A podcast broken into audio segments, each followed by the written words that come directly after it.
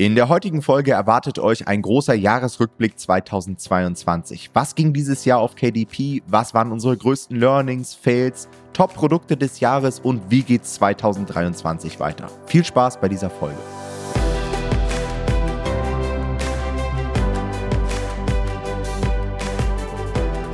Hallo und herzlich willkommen zu einer neuen Folge des Verlagsniveau Podcast. Und nun ist es endlich wieder soweit. Unser Jahresrückblick 2022 ist da.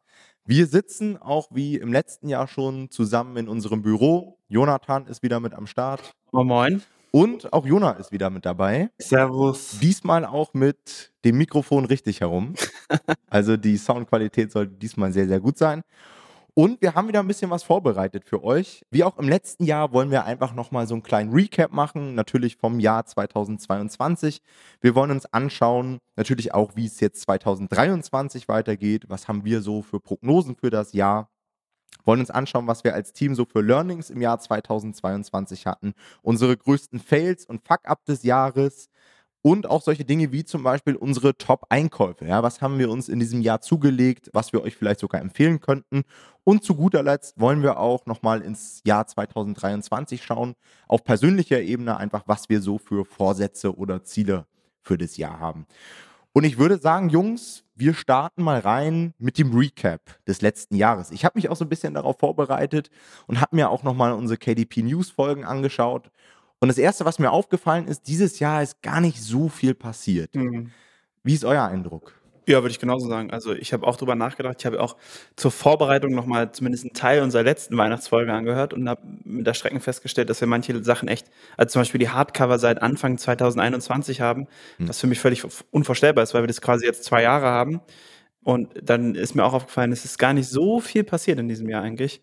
Also so keine substanziellen Änderungen zumindest. Ich glaube, daran erkennt man vielleicht auch, dass die Unternehmen oder gerade auch Amazon damit beschäftigt waren, vielleicht andere Baustellen zu lösen, die wir jetzt als Außenstehende gar nicht erkennen. Ja, wir haben Lieferkettenprobleme und so weiter immer noch durch Corona. Wir, also Amazon muss wahrscheinlich schauen, wie sieht's aus mit dem Papier, mit der Verfügbarkeit, mit den Druckkosten und so weiter. Und ich habe das Gefühl, dass das irgendwie die Priorität bei Amazon, aber auch bei anderen Unternehmen war und deshalb wenig ja, Veränderungen für uns in dem Sinne stattgefunden haben. Ich meine, was man aber schon sagen, also man, ich glaube auch, dass es, also ich meine, im Endeffekt, wir befinden uns ja sowieso in einem Status, wo es an sich eher kleine Änderungen gibt, weil das Große und Ganze ja eigentlich ziemlich gut funktioniert.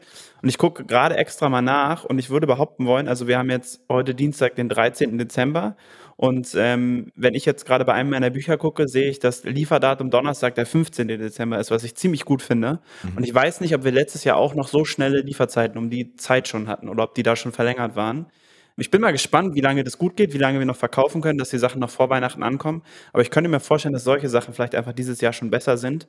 Ja. Ich habe das im T-Shirt-Business gesehen, dass da die Lieferzeiten besser geworden sind dieses Jahr deutlich ja. und die Leute länger verkaufen können dadurch. Also für uns ist ja wirklich jeder Tag einfach wirklich im Zweifelsfall ein paar hundert oder tausend Euro wert, je nachdem, wie euer Account aussieht. Ja. Insofern ist es schon viel wert. Ja. Ansonsten zum Beispiel den ersten Punkt, den ich mir hier aufgeschrieben habe, was mir in diesem Jahr aufgefallen ist, dass es doch haufenweise Probleme gab bei Dingen, die eigentlich schon jahrelang gut funktioniert hatten. Also ich habe mir hier nochmal ein paar Dinge aufgeschrieben. Wir hatten Indexierungsprobleme am Anfang des Jahres, dass man Bücher veröffentlicht hat, die da nicht aufgetaucht sind bei den Hauptkeywords. Wir hatten Copies, die falsch dargestellt wurden. Wir hatten Preisfehler, das ist mit das Weirdeste. Bis heute eigentlich. Bis heute ja. teilweise, dass Leute Bücher uploaden, die damit im falschen Preis angezeigt werden. Und auch solche Dinge mit dieser primären Buchversion, so aus dem Nichts, dass auf einmal solche Probleme auftauchen.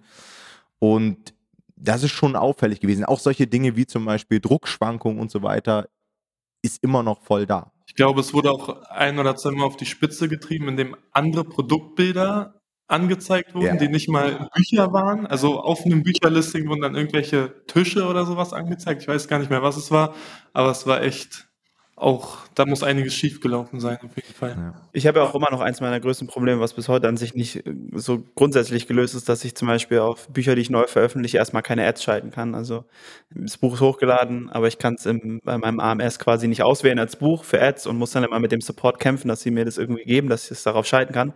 Aber ich glaube, das ist ein sehr individuelles Problem. Aber, Aber es ist natürlich. Weird, oder dass es bei allen anderen funktioniert. Ja, es ist vor allem ein richtiger Pain, weil man einfach, also ich habe jetzt ein Buch draus, wo ich eigentlich jetzt schon Ads laufen hätte seit ein paar Tagen, aber ja. kann ich halt nicht schalten. weil ich die halt nicht schalten kann. Ja. Schon ein Wettbewerbsnachteil, ne? Gerade wenn du schon eine Rezension drauf hast und dann, Ja. selbst wenn es eine Woche ist, die ersten paar Wochen sind halt so Ja, wichtig. ist ein richtiger Pain. Ja, ist echt schlimm. Okay, was wir auch dieses Jahr neu bekommen haben, ist ein neues Druckwerk in Italien. Ich glaube, das kam dieses Jahr erst. Hm, Ja, das kann gut sein. Hm. Und ich glaube, die Farbvarianten ähm, kommen vor allen Dingen aus Italien, oder? Ja, ich glaube auch. Und man hat immer so, also ich habe irgendwie so eine Assoziation, dass ich immer im Kopf habe, irgendwie Polen ist besser als Italien, was Druck angeht. Ja. Aber ich glaube, ich habe das irgendwo mal gesehen, wo jemand es direkt verglichen hat. Aber ich kann es selber jetzt persönlich gar nicht bestätigen aus eigener Erfahrung, aber irgendwie hat sich das so abgespeichert. Das ist vielleicht auch einfach nachvollziehbar, wenn das Druckwerk noch relativ neu ist, dass das einfach noch nicht so on Mhm. point ist. Auf jeden Fall gibt es immer noch starke Schwankungen. Ja, Auch immer noch diese Sache mit dem Probedruck, dass der nichts wert ist. Manchmal ist er gut, manchmal ist er schlecht. Also das ist immer noch sehr, sehr nervig. Aber ich habe auch das Gefühl, dass es nicht, sich nicht ändern wird, weil die halt auch Kosten sparen wollen und so weiter. ne? Okay, dann eine Sache, die ich auch nochmal aufgreifen wollte. Vielleicht könnt ihr euch noch daran erinnern, dass es irgendwann hieß, hey, traditionell veröffentlichte Bücher können ab jetzt mit Amazon Ja. Advertising beworben werden. Das heißt, dass du quasi Bücher veröffentlichen kannst, die nicht über KDP veröffentlicht wurden, die du dann mit Advertising bewerben kannst. Also zum Beispiel über FBA, FBM, was auch immer. Ich habe da seitdem nicht mehr viel von gehört. Ich, wir hatten einen Teilnehmer bei uns im Coaching oder zwei, die das dann ausgetestet haben und es hat nicht funktioniert, Ja. obwohl sie es angekündigt haben und die letzten Monate habe ich gar nichts mehr davon gehört. Und als es rausgekommen ist, weiß ich noch, dass wir so Diskussionen hatten, boah, das könnte ziemlich viel ändern und so weiter. Ja. Und eigentlich ist überhaupt nichts passiert.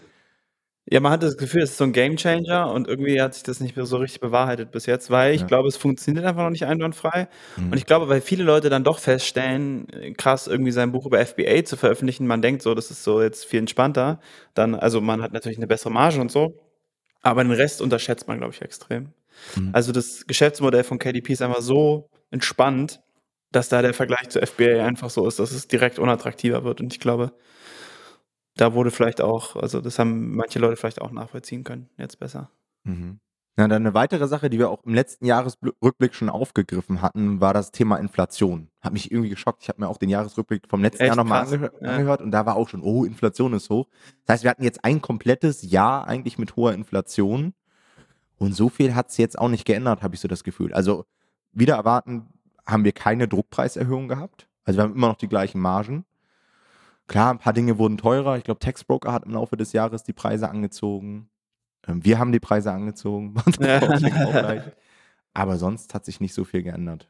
Ja, ich, also was sich bei mir geändert hat zumindest, ist, dass mein Verständnis für Inflation sich nochmal verbessert hat. Also, dass ich wirklich merke, ich muss das Geld, was auf meinem Konto rumliegt, loswerden, weil es einfach wirklich verliert. Also, Mhm. man muss einfach im Kopf haben, wenn wir eine zehnprozentige Inflationsrate in einem Jahr haben, dann sind 100.000 Euro, die ihr rumliegen habt, einfach nächstes Jahr 10.000 Euro weniger wert. Ja. Und das sich bewusst zu machen, also 10% ist echt viel einfach. Und das sich bewusst zu machen, ist, glaube ich, wichtig, um halt jetzt nicht zu hamstern sein Geld, weil es halt das wahrscheinlich Dümmste ist, was man gerade machen kann, Ja. sondern es zu investieren. Und es ist wichtig, nicht auszugeben, sondern es zu investieren. Das ist ja eine wichtige Entscheidung hier. Sehe ich auch so, aber auch nochmal zu den, zu den Druckpreisen und sowas, dass sich da seitens Amazon nicht viel getan hat. Ich habe auch das Gefühl, dass man da so ein bisschen die Macht und die Größe von Amazon erkennen kann. Also ich habe das Gefühl, die haben auch wirklich viel Mitredekraft und sowas bei ihren, bei ihren Suppliern sozusagen, wo sie auch Papier und sonst was kaufen.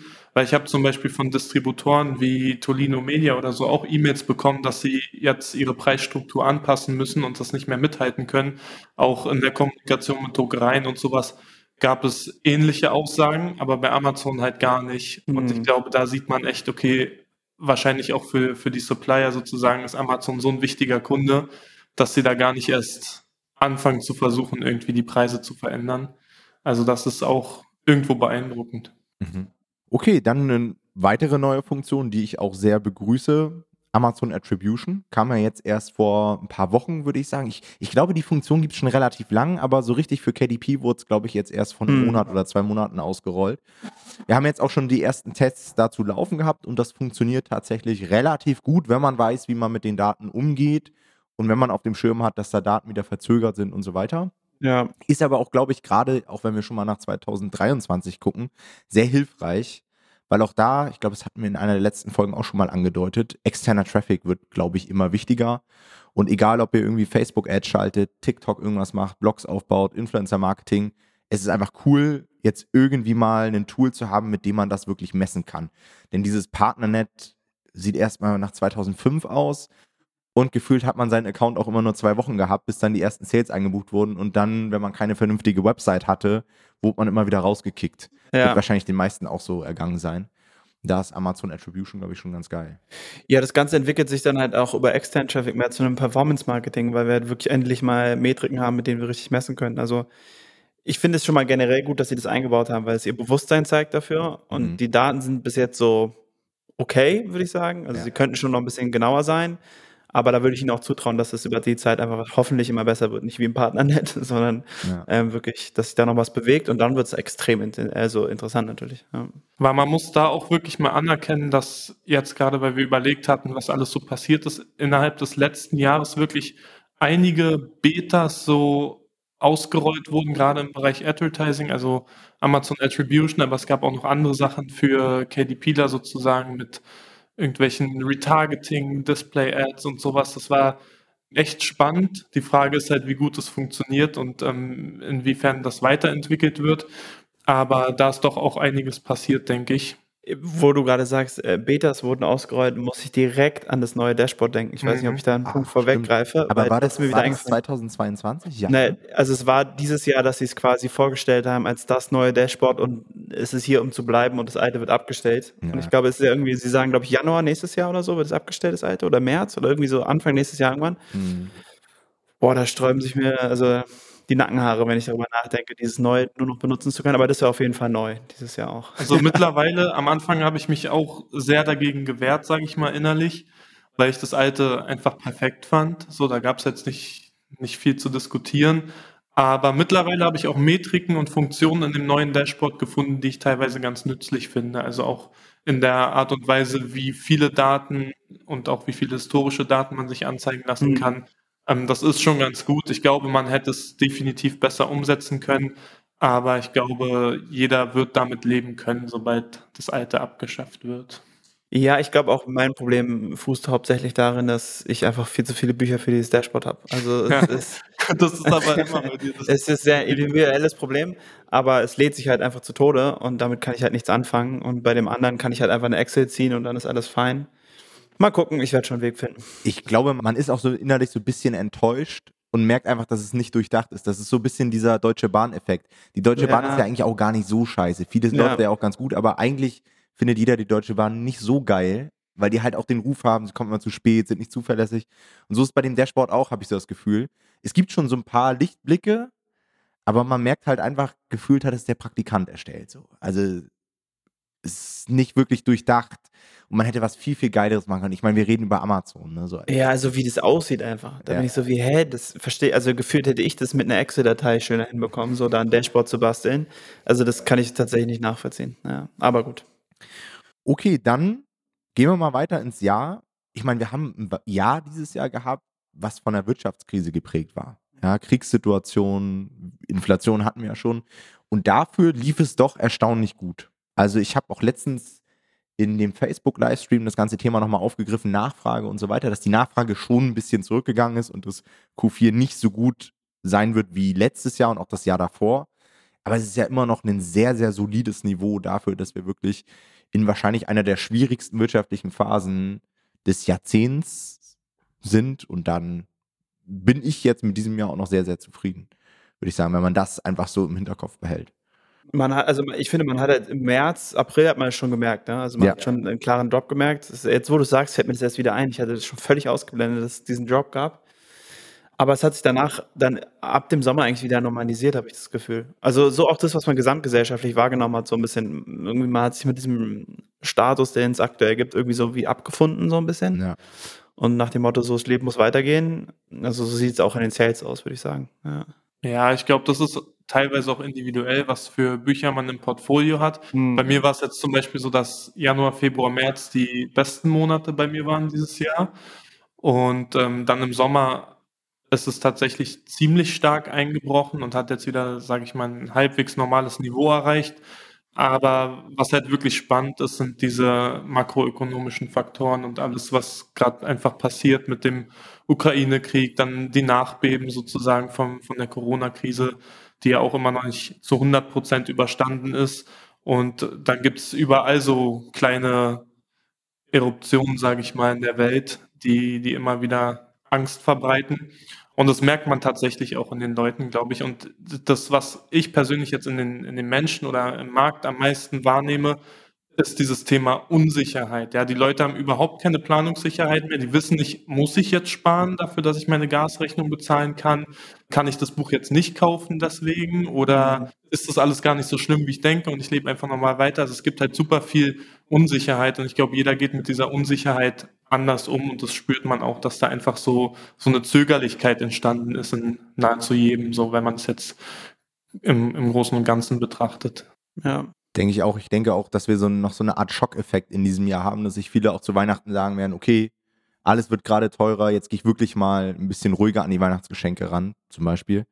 Aber dass dann nächstes Jahr und übernächstes Jahr das wieder sich normalisiert. Ja. ja gerade auch im Buchmarkt, weil die Bücher sind jetzt nicht großartig teurer geworden und sind ja doch dann eher Low Price, wenn man das mit anderen Geschenken ja. vergleicht. Ich glaube, da können wir auch ganz gut die Überleitung zu finden, wie es nächstes Jahr weitergehen wird. Also was wir denken, wie da die Prognose im KDP-Bereich, aber auch allgemein im Markt so sein wird. Und ähm, ich finde es ganz spannend. Die Mutter meiner Freundin arbeitet bei einer Bank, einer relativ großen deutschen Bank, die kennt wahrscheinlich auch jeder, aber ich will jetzt hier keinen Namen nennen. Und die rechnen damit, dass eigentlich ab Q2 nächsten Jahres, beziehungsweise nach Q2 nächsten Jahres, sich alles so halbwegs wieder normalisieren wird, gerade am Finanzmarkt und so weiter. Und wenn das so zutreffen sollte, es gibt natürlich externe Faktoren, die niemand mit einbeziehen kann, dann bin ich eigentlich relativ optimistisch gestimmt, dass es ab der zweiten Jahreshälfte sozusagen nächsten Jahres sich auch alles so ein bisschen normalisiert, jetzt sowohl im KDP-Bereich, aber auch generell. Ja, mhm. so ein bisschen Hoffnung vielleicht auch dabei, aber ich denke mal immer so, wenn große Banken sich dahinter stellen, dann ist da vielleicht auch was dran. Zumindest sind da Leute, die, die den ganzen Markt und sowas verstehen und volkswirtschaftliche Faktoren. Ja, ich meine, man muss dazu vor allem noch sagen, dass wir an sich, und das zeigt sich immer wieder, und wir betonen es ja auch häufig im Podcast, aber es hat sich halt wieder gezeigt, wir haben ein sehr krisensicheres Business. Also, wenn man sich andere Geschäfte anguckt, sind da wahrscheinlich die Zahlen extrem ein. Also, wenn man auch schon Corona gesehen hat, wie viele Geschäfte aufgegeben werden mussten. Unser Business ist einfach ziemlich krisensicher. Also klar, wir hatten so einen Einbruch im März und April, aber das war alles im Rahmen irgendwie, das war verkraftbar. Ja. Und das finde ich schon dann sehr beachtenswert. Und wenn man dann noch genau die Perspektive hat, dass es vielleicht nächstes Jahr wieder normal wird, in Anführungsstrichen, ja. wunderbar. Denke ich auch. Ja. Ich glaube auch, dass ja solche schwierigen Phasen immer wieder einen neuen Schwung in den Markt bringen. Es ist jetzt vielleicht für die meisten Leute ja einfach eine schwierige Phase. Man, man steht vielleicht auch mit dem Rücken an der Wand, so teilweise von, von seinem Handlungsspielraum her. Aber insgesamt ist es ja auch eine gewisse Filterfunktion und die Karten werden neu gemischt und es zeigt sich, wer Durchhaltevermögen hat, wer, wer das System verstanden hat und so weiter. Und ich glaube, das ist auch immer ganz gut für den Markt, mal durch so eine schwere Phase zu gehen. Ja, dann einfach sich neu aufzustellen für bessere Zeiten sozusagen. Ich würde das auch immer, also wir sehen halt immer diese gesamtwirtschaftliche Lage. Ich glaube aber im einzelnen Portfolio der Leute merkt man das zum Teil gar nicht. Ja. Also klar, es gibt wahrscheinlich Nischen, die stärker drunter leiden und so weiter, aber ich glaube, die meisten KDPler kriegen das gar nicht so mit. Klar, wir kriegen mit sowieso, dass die Profitabilität ein Stück weit nach unten geht durch die Ads und so weiter, aber solche Effekte merkt man viel mehr, als dass jetzt irgendwie ein Stück weit weniger Nachfrage ist, bin ich zumindest der Meinung. Ja, glaube ich auch. Also würde ich genau sehen. Okay, was habt ihr so für 2023 auf dem Schirm? Habt ihr irgendwelche Prognosen für das Jahr, was sich ändern könnte? Bekommen wir neue Funktionen, neue Möglichkeiten? Ich habe vorhin schon so ein bisschen angedeutet, das ist so ein Punkt, den ich mir aufgeschrieben habe, das Thema externer Traffic. Ich glaube, dass das nochmal eine neue Ebene mit reinbringt jetzt fürs nächste Jahr, dass immer mehr Self-Publisher versuchen werden, sich irgendwie extern was aufzubauen. Das glaube ich schon. Ansonsten, was ich mir sehr gut vorstellen kann, dass wir auf Advertising-Ebene wieder ein paar neue Sachen haben werden, ein paar neue Funktionen. Ich hoffe nochmal irgendwie ein Dashboard-Update. Mhm. Ja, noch ganz fresh. Ansonsten, ich habe vorhin mal auf dem US-Markt geguckt, weil häufig ist ja so, dass es Funktionen schon auf dem US-Markt gibt. Auf dem US-Markt sieht eigentlich fast alles genauso aus mittlerweile ja. wie bei uns. Teilweise gibt es bei uns sogar Dinge, die jetzt neu gekommen sind auf dem deutschen Markt, die es auf dem US-Markt nicht gibt. Oder die ich zumindest jetzt nicht gesehen habe. Zum Beispiel dieser Rezensionsschnitt, dass der ah, jetzt ja. mit angezeigt wird. Das ja. ist auf dem US-Markt nicht so. Dafür haben die irgendwie nochmal eine größere Darstellung der Listings in den Suchergebnissen. Weißt du, die haben eher diese mm. Kachelnansicht als diese Listenansicht. Die haben auch dieses, dass du, wenn du Ads schaltest, da kannst du auch überlegen, also kannst du entscheiden, ob du diese klassische Ad-Ansicht möchtest, dass es aussieht wie ganz normal das Listing halt. Mhm. Oder dass du wie eine Copy halt einfügen kannst, also dass ein Anzeigentext angezeigt wird. Und ich habe sowas, also ich kenne ein Buch auf dem deutschen Markt, was gefühlt für mich sowas hat, Mhm. lustigerweise. Aber ge- insgesamt gibt es, glaube ich, auf dem deutschen Markt noch nicht, aber in Amerika schon. Ich weiß gar nicht, wie, die da, wie da die Zahlen aussehen. Ich glaube, es gibt es da auch schon eine Weile, ehrlich gesagt. Ich glaube, es ist schon eine Weile da. Aber ja, meine Vermutung ist tatsächlich, und ich glaube, da würde ich quasi vor dir einen Schritt ansetzen. Du sagst, äh, du glaubst, äh, externer Traffic wird eine größere Rolle spielen, dem würde ich mich anschließen. Ich glaube, der Grund dafür wird sein, dass das, was wir in den letzten Monaten beobachtet haben, noch stärker wird. Weil ich weiß noch, wir haben eine Folge aufgenommen, haben gesagt, der, dass der durchschnittliche Klickpreis in den Ads relativ stabil geblieben ist. Und jetzt haben wir in den letzten Monaten gemerkt, dass er doch Doch nochmal nach. gut angezogen hat. Und äh, zurzeit, so wenn ich in Dashboards reingucke, sehe ich sehr, sehr viel relativ hohe ARCOS-Werte. Und ich habe das Gefühl, dass der ARCOS einfach, also doppelt, generell, man wird sich daran gewöhnen müssen, dass der ARCOS, den man schalten muss, quasi einfach höher wird.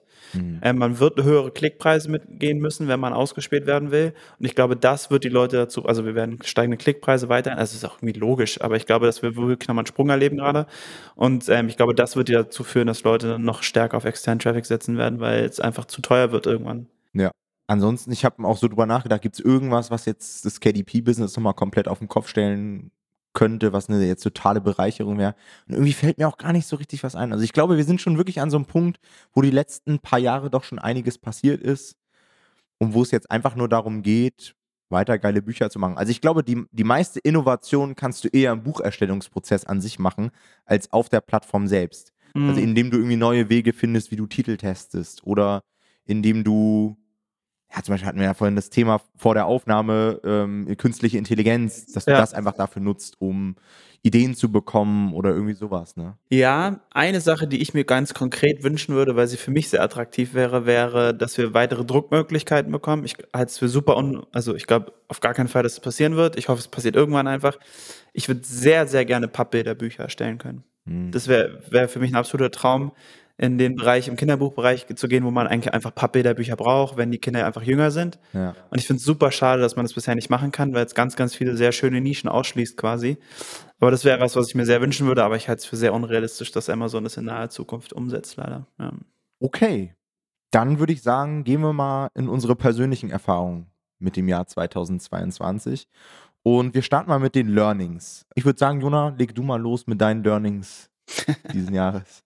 Ja, so dieses Jahr war für mich sehr besonders irgendwie. Ich habe jetzt mein Studium fast abgeschlossen, also ich muss jetzt noch ein paar Module fertig machen und mein Kolloquium sozusagen, aber ich habe jetzt letztes Wochenende die Bachelorarbeit abgegeben. Und das Learning ist eigentlich so eine Sache, die ist einem vorher auch schon bewusst, wahrscheinlich auch den meisten von euch, aber bei mir hat es sich jetzt nochmal ganz stark rauskristallisiert, einfach dadurch, dass ich nochmal hautnah miterlebt habe und dann auch so reflektieren konnte. Und das ist einfach der Fakt, dass man, ja, wenn man Fristen hat oder sich Fristen setzt, die automatisch zu Zielen werden und man eigentlich immer ziemlich genau dann eine Punktlandung hinlegt. Ähm, also jetzt ein Beispiel mit der Bachelorarbeit war es so, ich hatte den Abgabetermin als 10. Dezember und ich habe sie halt um 23.44 Uhr am 10. Dezember abgegeben. Da war halt nicht mehr viel Zeit.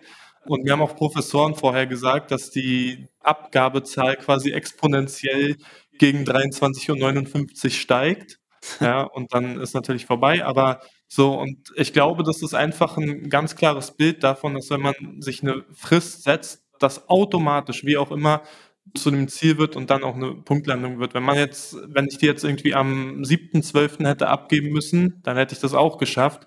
Und das Learning, was man daraus zieht, gerade auch fürs Business oder für alles, was man im Leben angeht, ist eigentlich, dass man sich Fristen oder, sage ich mal, Ziele vernünftig terminiert, ja, die nicht zu weit in den Hintergrund legt, weil sonst fängt man an zu, zu trödeln, sage ich mal, ähm, aber auch nicht unrealistisch weit nach vorne legt. Also eine Bachelorarbeit in, in einer halben Woche schreiben wird schwierig, sage ich mal, und das lässt sich halt analog auch auf alles andere anwenden. Und ich, also für mich war es ein großes Learning, auch jetzt für die Zukunft, ähm, wenn ich nächstes Jahr das Business skalieren werde und so weiter, dass ich dann eben meine Ziele vernünftig terminiere. Das können wir eigentlich so bestätigen. Auch wir hatten dieses Jahr in Q4 wieder extrem viele Coaching-Teilnehmer, die es Ja. jetzt endlich hinbekommen haben, ihr Projekt online zu bekommen. Also auch wieder teilweise Leute, die schon, ich würde fast sagen, zwei Jahre bei uns im Coaching sind, Mhm. die immer mal wieder irgendwie ausgesetzt haben, drei Monate, sechs Monate. Und dann immer dieses Q4, das motiviert dann doch viele. Und weil wir Ja. dann auch immer sagen können, hey, ihr könnt nur noch bis Tag X veröffentlichen, danach am besten nicht mehr. Das bringt so ein bisschen Commitment Stimmt. mit rein. Und ich glaube, wenn einige Leute das öfter in ihrem KDP-Business hätten, würden sie einfach deutlich mehr Output haben. Und da ist mir eine Sache eingefallen. Wir haben ja auch schon des Öfteren mal über das Thema Vorbestellen-Funktionen geredet. Ich bin eigentlich kein großer Fan davon, weil wenn man diese, diese Deadline verpasst über Vorbestellen, dann wird das sicherlich von Amazon abgestraft und so weiter. Ja. Haben wir, glaube ich, eine einzelne Folge zu gemacht. Aber vielleicht auch ganz geil, um eben genau dieses Commitment reinzubekommen, weil du wirst dann wahrscheinlich safe fertig, weil du weißt, wenn du es nicht wirst, dann verkackst du dein Listing. Das ist ja im Endeffekt, ich glaube, es heißt Parkinsonisches Prinzip, ne? Dieses, dass eine Aufgabe immer so viel Zeit in Anspruch nimmt, wie du ihr gibst, Ja. ähm, ist im Endeffekt was, äh, Haben wir gestern nachgegoogelt. Echt? ist nicht mehr eingefallen, wie das hieß. Ich ja, war schon bei irgendwie Maslow'sche Pyramide oder so. Wie hieß denn dieses Prinzip? ja, frag mich doch einfach. Nee. Ja, das Lustige ist, ich kenne dieses, ich kenne den Namen des Prinzips, aber ich, mir fällt es selber sehr schwer, mich daran zu halten. Also das Learning, was Jona hat, das äh, wünsche ich mir fürs nächste Jahr. Ich habe irgendwie so eine Abneigung gegen Fristen, weil ich immer das Gefühl habe, nö, ich will mir gar keinen Druck machen, aber das wäre manchmal tatsächlich gut. Also ich glaube, man muss halt genau diesen Zwischenweg finden, ne? dass du halt nicht das Gefühl hast, dass du dir super krass Druck machst damit, aber gleichzeitig irgendwie auch vorankommst. Insofern, Genau, ich finde, es macht aber auch einen wesentlichen Unterschied, das habe ich jetzt auch für mich gemerkt, ob das Ganze fremdbestimmt ist oder ob man sich die Suppe sozusagen selbst eingebrockt hat. Das ist halt das Problem jetzt beim Studium, da setzt dir jemand eine Frist, ja, und du musst dich daran halten. Und wenn du dann keinen keinen Spaß an der Sache hast, was bei mir jetzt persönlich, dann ähm, ist es halt ein extrem zäher Prozess. So, und wenn du, wenn du jetzt irgendwie Bock auf dein Business hast und ein Buch rausbringen willst, sagen wir, vielleicht helfen da sogar auch Saisonalitäten. Also wenn man jetzt ein Buch hat, eine Nische, die, die im Sommer saisonal ist, ja, dann ähm, ist es halt wichtig, dass man irgendwie bis Ende März das Ding fertig hat. Und dann, also bei mir ist es zumindest so, wenn ich da Bock drauf habe, dann schaffe ich das auch und dann finde ich es auch oder empfinde ich es auch nicht als schlimm. Ja, Ja. motiviert es mich einfach nur, jeden Tag ranzusetzen, Output zu schaffen. Und ähm, genau, das ist auf jeden Fall eine coole Sache. Äh, mein Learning dieses Jahr, boah, das ist echt schwer irgendwie zusammenzufassen. Ich glaube, ich habe viele Sachen gelernt wahrscheinlich. Ähm, ist wahrscheinlich ein bisschen Recency Bias, also weil ich das einfach gerade als letztes erlebt habe. Aber eins meiner wichtigsten Learnings war, ich habe mich sehr intensiv mit dem Thema der GmbH-Gründung beschäftigt in den letzten Monaten. Und da kann ich euch direkt das Buch, also die beiden Bücher von Alexander Keck empfehlen. Das ist übrigens auch KDP-Buch. Und ich habe mich damit beschäftigt, weil Alexander Keck bei ähm, uns auf dem Event war. Wir hatten dieses Jahr so ein Event für unsere Coaching-Teilnehmer und da werden auch Speaker eingeladen. Ich war da leider krank. Ich habe mich aber trotzdem darauf vorbereitet, auf das Event und hatte in der Vorbereitung mir seine beiden Bücher bestellt und habe die auch tatsächlich beide gelesen. Ich kann die wirklich euch empfehlen, wenn ihr irgendwie Einzelunternehmer seid und schon guten Umsatz fahrt. Das ist, lest es auf jeden Fall. Und das war für mich das Learning des Jahres, irgendwie so das ganze Konzept der GmbH zu verstehen. Warum macht man das? Wofür ist es hilfreich? Wie funktioniert das alles? Und ähm, boah, da habe ich gefühlt krank viel gelernt. Und es hat richtig Spaß gemacht, vor allem, weil es ein geiles Thema ist. Ja. Na, er hat es auch gut aufbereitet. Ich hatte da, Ja. mich damit ja auch vor zwei, drei Jahren mal auseinandergesetzt und ein anderes Buch gekauft, ja. wo sich dann herausgestellt habe, als ich das Prinzip meinem Steuerberater vorgestellt habe, dass dann irgendwie so 30 Prozent doch nicht so ganz funktioniert, wie es im Buch beschrieben wird. Aber ich glaube, bei Alexander ist es schon sehr praxis. Ja, zu 100 Prozent hat man das Gefühl auf jeden Fall, ja. Ja, meine Learnings, ich hatte schon einige Lear- Learnings dieses Jahr. Also Learning Nummer eins ist, Kinderbücher verkaufen eigentlich immer. Also in diesem Jahr war es ja krank. Gefühlt 95 Prozent der Kinderbücher, die irgendwie halbwegs gut umgesetzt wurden, haben sich auch verkauft. Ich persönlich, klingt vielleicht wieder komisch, weil es auch eigentlich etwas ist, was jeder wahrscheinlich schon mal gehört hat, aber dieses Prinzip weniger ist mehr. Also sich wirklich auf gewisse Dinge zu fokussieren, die relevant sind. Ich tendiere immer wieder dazu. Ich merke immer auch im Laufe der Jahre dieses Muster bei mir, dass ich mich mit Dingen aufhalte, bei denen ich mich produktiv fühle, die aber relativ wenig Mehrwert stiften in meinem Unternehmen. Und da mal wirklich einen Fokus drauf zu setzen und sich zu überlegen, okay, wo habe ich denn aktuell den größten Hebel und sich nicht ständig irgendwie selbst zu belügen, ja, ich mache das jetzt und ich fühle mich produktiv, aber eigentlich ist es nur Rumgeeiere. Und das war wieder für mich so ein Learning. Und die zweite Sache ist einfach, dass ich mich mehr strategisch aufgestellt habe. Auch gerade die letzten Wochen haben wir das bei uns bei Nomad Publishing so gemacht, dass ich mich operativ immer weiter zurückgezogen habe Und ich merke einfach, wie viel mehr Freiraum ich jetzt für strategische Dinge habe, wie Funnels bauen, für Content kreieren, für einfach mal da sitzen. Ich habe zum Beispiel auch auf der Workation mit Max damals gelernt. Max hat sich dann einfach hingesetzt aufs Sofa, hatte da sein riesen Notizbuch und hat sich einfach so strategische Fragen gestellt, so einen Plan geschmiedet. Und ich habe ihn so beobachtet und habe mir gedacht, ey, das habe ich gefühlt Ewigkeiten nicht mehr gemacht. Ja. Dass ich mir einfach mal eine Stunde genommen habe und mir einfach überlegt habe, wo geht denn jetzt die Reise hin? Weißt du, Aber weil man immer beschäftigt ist. Das war auch lustig zu sehen. Das war wirklich wie in so einem Film. Das war genau Ja. wie man sich das vorstellt mit diesem und dann zeichnet er da irgendwas auf und es sieht halt auch noch irgendwie cool aus, weil Ja. er dann eine coole Handschrift hat so. Ja. Ja, das ist schon geil. Und da wurde mir das bewusst. Ja. Und seitdem habe ich versucht, mich ein Stück weit mehr zurückzuziehen. Und ich glaube, das haben wir jetzt auch ganz gut geschafft. Und ich merke, wie viel Kreativität das auch freisetzt in einem, dass man sich wieder mit Ja. anderen Dingen auseinandersetzen kann. Okay, cool. Dann kommen wir mal zu den Fails und Fuck-Ups. Ich würde sagen, wir starten mal direkt, weil wir gerade das Thema hatten.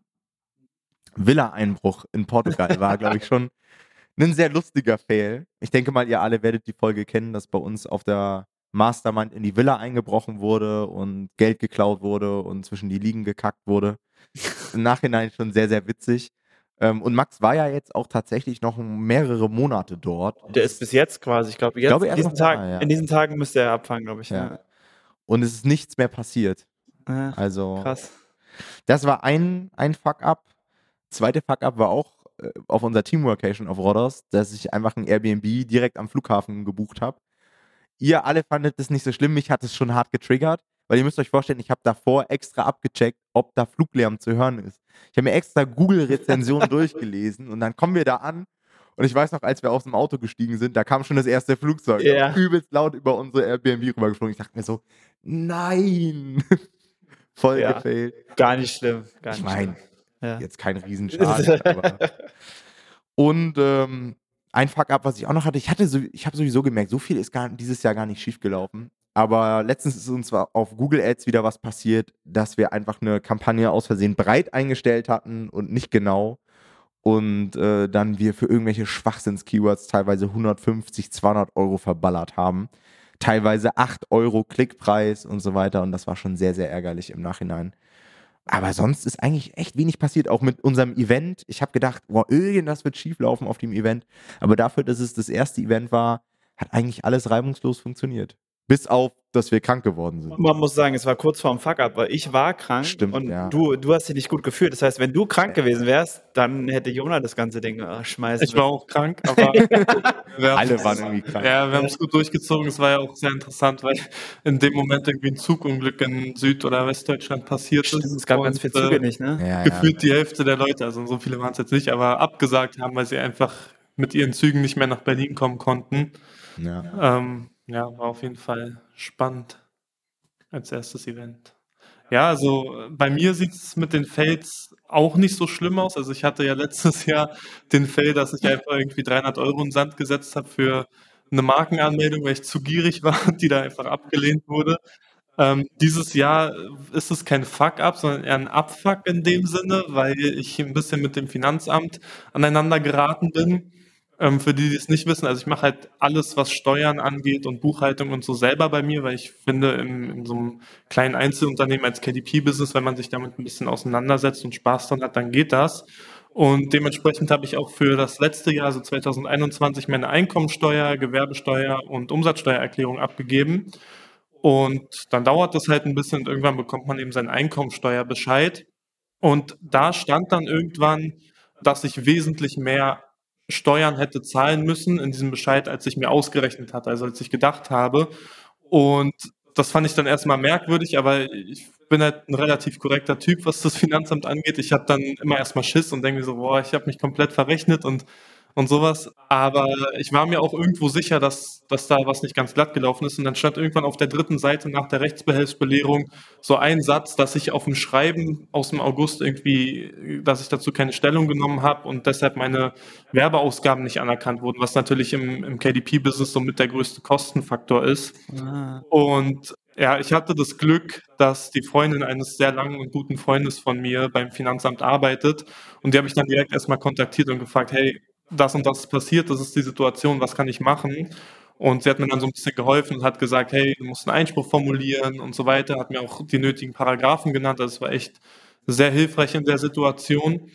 Und ähm, die Vermutung war halt dann, dass dieses Schreiben, auf das ich nicht reagiert habe, sozusagen die Frage danach war, dass ich nochmal die Belege einreiche und nochmal beweise, dass das alles so stattgefunden hat, weil es einfach eine ungewöhnliche Steigerung im Vergleich zum Vorjahr gab.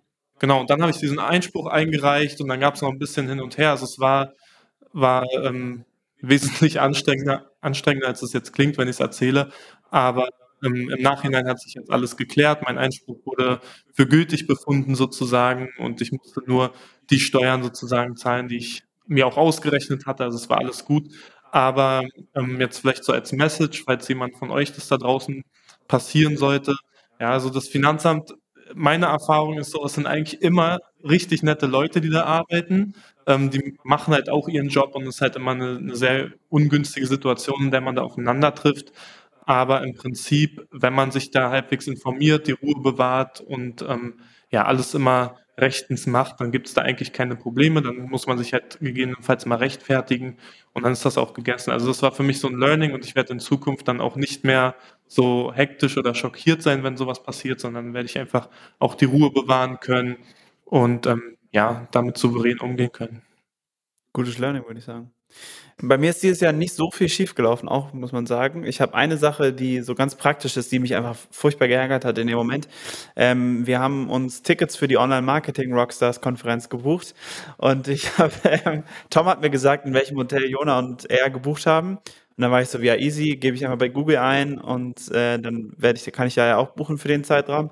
Klick halt einen Link an, buch da und war dann so wie, ja, ist ja komisch, irgendwie, da sind ja 100 Euro noch irgendwie Servicegebühr drauf. Hab das noch so Tom geschickt, meinte so, hey, ist ja schon ein bisschen hoch für Servicegebühr. Hab mir ab dann aber einfach gebucht.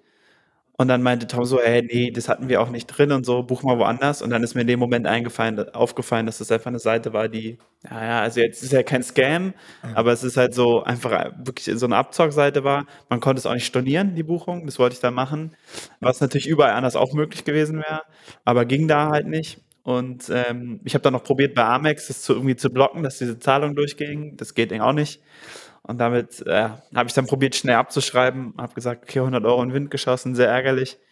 Aber sowas ärgert mich schon krass, wenn ich auf sowas reinfalle, weil ich so denke immer so, ich bin so schlau, mir würde sowas nicht passieren. Ja. Und dann ärgert man sich so. Aber ist die Buchung wenigstens trotzdem gültig? Also haben die einfach nur mehr genommen als gerechtfertigt wäre? Ja, die haben einfach nur eine, das waren einfach Vermittler und die haben wahrscheinlich relativ viel Geld für Google Ads ausgegeben. Wahrscheinlich habe ich auf eine Ad geklickt, schätze ich. Ja. Und ähm, dann nehmen die einfach eine unüblich hohe Provision. So ist meine Einschätzung. Aber es hat mich halt krass geärgert, einfach, weil es so richtig, es hat mir richtig den Tag ein bisschen versaut. Aber gut, da muss man drüber stehen, abhaken, man kann es eh nicht mehr ändern und einfach daraus lernen. Und sonst, ja, ich hatte ein bisschen, also das war nicht so richtig fuck, aber ich hatte so ein bisschen Pech bei der Nischenauswahl bei meinen Projekten dieses Jahr. Aber ähm, das hält sich eigentlich im Rahmen. Also das ist nicht alles ganz so gelaufen, wie ich mir das vorgestellt habe, aber ich glaube, das gehört einfach dazu. Apropos OMR, falls ihr nächstes Jahr auch auf dem OMR-Festival seid, wir werden auch am Start sein. Ich glaube auch ziemlich gut vertreten. Ich glaube, Olesja ist auch mit am Start. Ja. Daniel ist, glaube ich, mit am Start. Ja. Also es wird ganz cool. Das heißt, kommt wenn vorbei. ihr kommt vorbei, wenn ihr Bock drauf habt. Ich glaube, die Tickets sind mittlerweile nicht mehr so günstig nach der Black Friday Woche, aber es lohnt sich trotzdem. Also selbst wenn man Fullpreis bezahlt, könnt ihr halt voll absetzen. Und wir werden auf jeden Fall irgendwie so eine Art Community Meetup veranstalten. Es wird in Hamburg sein. Das heißt, selbst wenn ihr sagt, hey, ich wohne irgendwie in der Nähe von Hamburg, will aber nicht aufs Festival, könnt ihr natürlich trotzdem vorbeikommen, dass wir einfach mal diesen Austausch haben, weil das ist auch eigentlich so ein großes Learning von uns gewesen dieses Jahr, mit euch irgendwie in den Austausch zu kommen. Wir hatten ja ein Community Meetup hier schon in Berlin im Sommer im, im Biergarten, was schon sehr, sehr cool war. Ja. Dann unser Event, die verschiedenen Masterminds, Workations, also einfach sich mit den Leuten auszutauschen, war mega cool und das wollen wir auch nächstes Jahr machen. Das heißt, wir werden auf jeden Fall auf dem OMR mit dabei sein. Ähm, es wird wahrscheinlich auch andere Community-Meetups nochmal geben. Ich habe letztens auch im Livestream schon diese Umfrage gemacht. Da haben einige Leute schon geschrieben, irgendwie so die Richtung München, Frankfurt, äh, ich glaube Wien oder Salzburg war auch immer sehr hoch im Kurs, dass wir mal irgendwie so eine kleine Tour machen. Und Frankfurter Buchmesse steht auch noch im Raum. Ja. Wäre vielleicht auch mal ganz cool. Ich habe auch schon geguckt, Preisliste für einen eigenen Stand ist auch bezahlbar. Also vielleicht können wir da für euch auch nochmal irgendwie so eine Art Anlaufpunkt oder sowas bieten, weil so viel für KDP, da gibt es ja jetzt auf der Buchmesse auch nicht. Das stimmt. Okay. So, fast mit der letzte Punkt, den ich jetzt hier habe. was waren so eure Top-Einkäufe 2022? Gab es irgendwie so Produkte, wo ihr sagt, boah, das war für mich so der Gamechanger? Also ich habe auch dieses Jahr wieder drüber, drüber nachgedacht. Ich glaube, wir hatten diese Kategorie letztes Jahr auch schon. Ja. Ich habe festgestellt, dieses Jahr habe ich irgendwie so viel gar nicht gekauft. Also ich war technisch schon ziemlich gut aufgestellt. Ähm, ich habe jetzt hier mal so drei Sachen mit aufgeschrieben. Einmal hat mir wirklich den Arsch gerettet, ein Luftreiniger in der Pollensaison. Ich habe mir Ja. für zu Hause und fürs Büro einen Luftreiniger geholt. Mir haben die ganze Zeit die Augen getrieft und das Krass, Ding vielleicht muss ich auch mal machen. hat, ja. ist wirklich Game Changer. Dann eine Muscle Gun. Ich habe ja Personal Training mir gebucht dieses Jahr und mein Personal Trainer hat gesagt, hey, hol dir eine Muscle Gun abends vom Fernseher, einfach nochmal kompletten Waden durchballern und so weiter. Und es bringt echt was, das zu machen. Und ich habe mir ein sehr, sehr geiles Canon-Objektiv geholt. Also ich habe ich hab eigentlich schon immer ganz gute Technik gekauft, aber ich bin so ein Typ, ich kaufe mir eine geile Kamera und eigentlich kann ich gar nicht so richtig damit umgehen. Wir hatten auch eine Situation auf Rodders, wo wir so ein Interview gefilmt haben und ich habe diese Kamera wirklich schon so zwei, drei Jahre. Und Jonathan kommt so an und hat diese Kamera gefühlt noch nie gesehen und sagt einfach, ja, komm, Blende musst du so einstellen und so, dann sieht es viel geiler aus. Und ich glaube, so ein geiles Footage hat noch nie. und auch dieses Objektiv, was ich mir geholt habe, das hat auch nochmal die Aufnahmen viel, viel geiler gemacht. Geil. Ähm, das heißt, falls ihr euch irgendwelche Kameras holt, achtet gar nicht so krass auf die Kamera, sondern holt euch eher geile Gute- Objektive. Gute Objektive, also ich habe mich ein bisschen mit Kameras mal früher beschäftigt, deswegen wusste ich das auch. Aber gute Objektive sind echt viel wert. Ja. Also ähm, da kann, das ist auch so ein schönes Hobby. Man kann sich immer mal wieder ein neues Objektiv kaufen, man kann stetig erweitern. Das ist eigentlich ganz nice. Äh, Bei mir ist ähnlich, ich habe auch dieses Jahr nicht so viel gekauft. Ich habe jetzt gerade jetzt so über die Workations geredet, hast dachte, ich, das war eigentlich mein Investment dieses Jahr. Ich habe einfach viel Geld für äh, Masterminds ausgegeben und Workation und so und so. Und das war ja auch gut investiertes Geld, also das war ja vernünftig und man hat super viel mitgenommen. Ansonsten habe ich, ähm, hatte ich ja eben schon angesprochen, die beiden Bücher von Alexander Keck sind für mich sozusagen von dem Value, den das Investment gebracht hat, wahrscheinlich in 30 Jahren gesehen das höchste, was man, was ich, Ja. also der höchste Return on ähm, Spend quasi, den ich haben konnte. Dann ähm, habe ich auch, du hast, nee, ich hätte bei dir erwartet, dass du dein Personal Training ähm, erwähnst. Auch Ja, natürlich. rein theoretisch natürlich. Ja. Weil das bei mir ähnlich. Ich habe im August endlich, ich habe immer schon damit mit dem Gedanken gespielt, aber ich habe im August endlich mit CrossFit angefangen und es ist ziemlich teuer, wer sich damit auskennt. Das kostet 150 Euro im Monat, aber es ist mir total wert. Also es macht super viel Spaß und ähm, das ist so, das waren, ah genau, und eine Sache, die ich noch hatte, ein technisches, weil das ja viel, viel besonders interessant ist natürlich, ich habe mir dieses Jahr endlich mal eine gute Powerbank gegönnt. Also, Mhm. also was halt, also sind, was sind die, was sind das für Investitionen? Also es kostet 75 Euro, das ist jetzt nicht so viel, aber es ist einfach geil, eine gute Powerbank zu haben. So, gerade wenn man viel unterwegs ist, Ja. ist es echt was wert und es war ein gutes Investment. Ansonsten so richtig teure Sachen habe ich dieses Jahr eigentlich nicht gekauft. Ja, krass. Powerbank kann ich nur zustimmen. Habe ich ja auch schon seit einigen Jahren. Und auch gerade auf Reisen war mir die immer eine große Hilfe. Ähm, und auch gerade zum Thema Reisen. Einer meiner besten Investments dieses Jahr war die American Express Kreditkarte. Da bin ich auch quasi auf den Hype-Train hier in unserer Bubble aufgesprungen. Hat einfach sich super rentiert. Ich sage mal so, die ist auch nicht ganz billig, aber wenn man die Angebote, die sie einem gibt, richtig nutzt, ja, da muss man auch, sage ich mal, einen gewissen Lebensstil für haben. Also viel Reisen ist halt eigentlich eine Reisekreditkarte.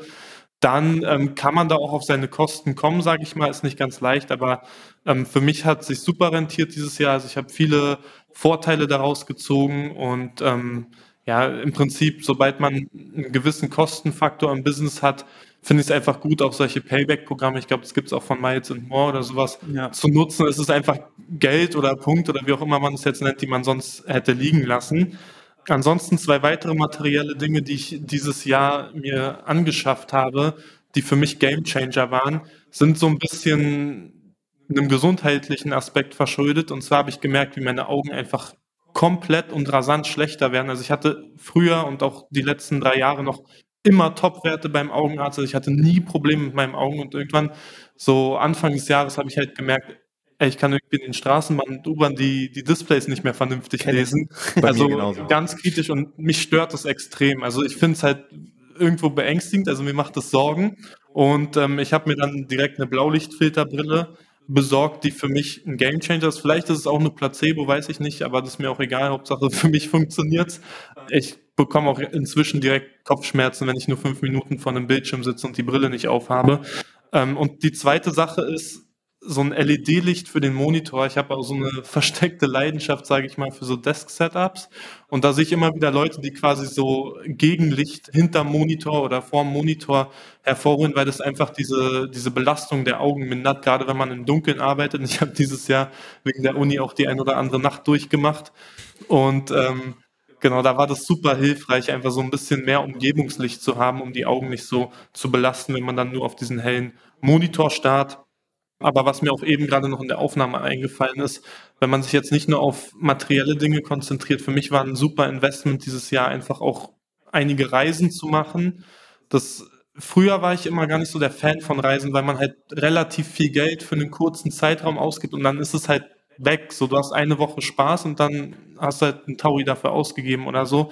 Mittlerweile ist es aber so, dass ich merke, wie viel wert diese Erinnerungen einfach sind und die Erfahrungen, die man auf Reisen schafft. Und ähm, auch gerade mit einer Freundin oder so ist es halt unfassbar wertvoll, so oder auch mit Freunden und Geschäftspartnern gemeinsam auf Reisen zu gehen. Und ich finde auch, Reisen sind immer ein besonderes Szenario, in dem man nochmal lernt, wie Menschen irgendwie auch in, in Drucksituationen reagieren, Entscheidungen treffen und so weiter. Also super spannend und jeden Cent wert, meiner Meinung nach. Okay, dann, letzter Punkt, Ziele und Vorsätze fürs Jahr 2023. Ja, ich, mich hat das letztens schon jemand gefragt. Ich habe mir ehrlich gesagt noch gar nicht so richtig Gedanken dazu gemacht. Eine Sache, die ich mir auf jeden Fall vornehmen werde, ist selbst mehr mich auch weiterzubilden und nächstes Jahr will ich mir auf jeden Fall ein geiles Coaching buchen. Weil ich biete selbst, wir sagen den Leuten immer, hey, bucht euch ein Coaching, es macht so viel Sinn und wir sehen ja bei unseren eigenen Kunden, wie viel Sinn es macht. Aber ich selbst habe mir sehr lange kein wirklich umfassendes Coaching mehr geholt, dass ich wirklich gesagt habe, hey, ich lasse mich mal irgendwie sechs Monate oder sowas betreuen in einem bestimmten Bereich. Okay, Personal Trainer und so weiter schon, aber im Business-Bereich vor allen Dingen nicht. Und auch da habe ich gemerkt, ich stecke operativ zu stark drin und will mich gerade im nächsten Jahr auch mal wieder irgendwie in irgendeinem Bereich Teamaufbau oder so. Auch so, was mich total fasziniert, ist dieses ganze Funnel-Ding ja. Funnels bauen, externer Traffic, da einfach nochmal richtig fit drin werden. Und das habe ich mir so vorgenommen, dass ich da mir einige Sachen buchen werde. Ich habe meine Ziele auch, kann sie sehr schnell sagen. Ich hatte eigentlich für dieses Jahr das Ziel, mein Konto zu wechseln. Ähm, da wurde ich auch schon dran erinnert von anderen Leuten in der Community. Ähm, das ist auch völlig richtig. Ich hätte das wirklich auch dieses Jahr noch im Dezember gemacht. Ich hatte es auf der Liste, aber wie eben schon berichtet, dadurch, dass ich nächstes Jahr, eine, also mich mit dem Thema GmbH beschäftigt habe, nächstes Jahr eine GmbH gründen würde, macht es keinen Sinn, jetzt ein Konto für mein Einzelunternehmen zu gründen, weil ich nächstes Jahr sowieso ein neues Konto für meine GmbH gründe. Deswegen verschiebe ich das ins nächste Jahr und das sind meine zwei Ziele fürs nächste Jahr: GmbH-Gründung und ähm, Konto für die, also ja gut, muss ich sowieso dann vernünftiges Konto für die GmbH. Stark. Ja, bei mir geht's auch schnell. Also ich will auf jeden Fall jetzt nach längerer Pause wieder Sport richtig durchziehen. Ich möchte auch ja viel reisen nächstes Jahr. Ich habe schon einige Städtetrips geplant. Ähm, ein großes Ziel ist auch, äh, mit meiner Freundin zusammenzuziehen. Das wäre dann auch das erste Mal, dass ich quasi mit meiner Freundin zusammenwohne und ähm, ansonsten businessmäßig Gas geben. Gruß geht raus an Daniel an der Stelle. Und ähm, Genau, da wird auf jeden Fall einiges passieren nächstes Jahr. Hört sich doch gut an. Nice. Okay, dann sind wir soweit durch. Wir bedanken uns auf jeden Fall schon mal für euren Support dieses Jahr. Das ist ja jetzt hier die letzte Folge für dieses Jahr, aber es geht im nächsten Jahr sehr cool weiter. Wir haben schon einige sehr coole Interviews auch geplant. Ähm, das heißt, es lohnt sich weiterhin hier zu folgen und sich die Folgen anzuhören. Euch einen guten Rutsch ins neue Jahr. Wir hören uns. Macht's gut. Ciao, ciao. Ciao.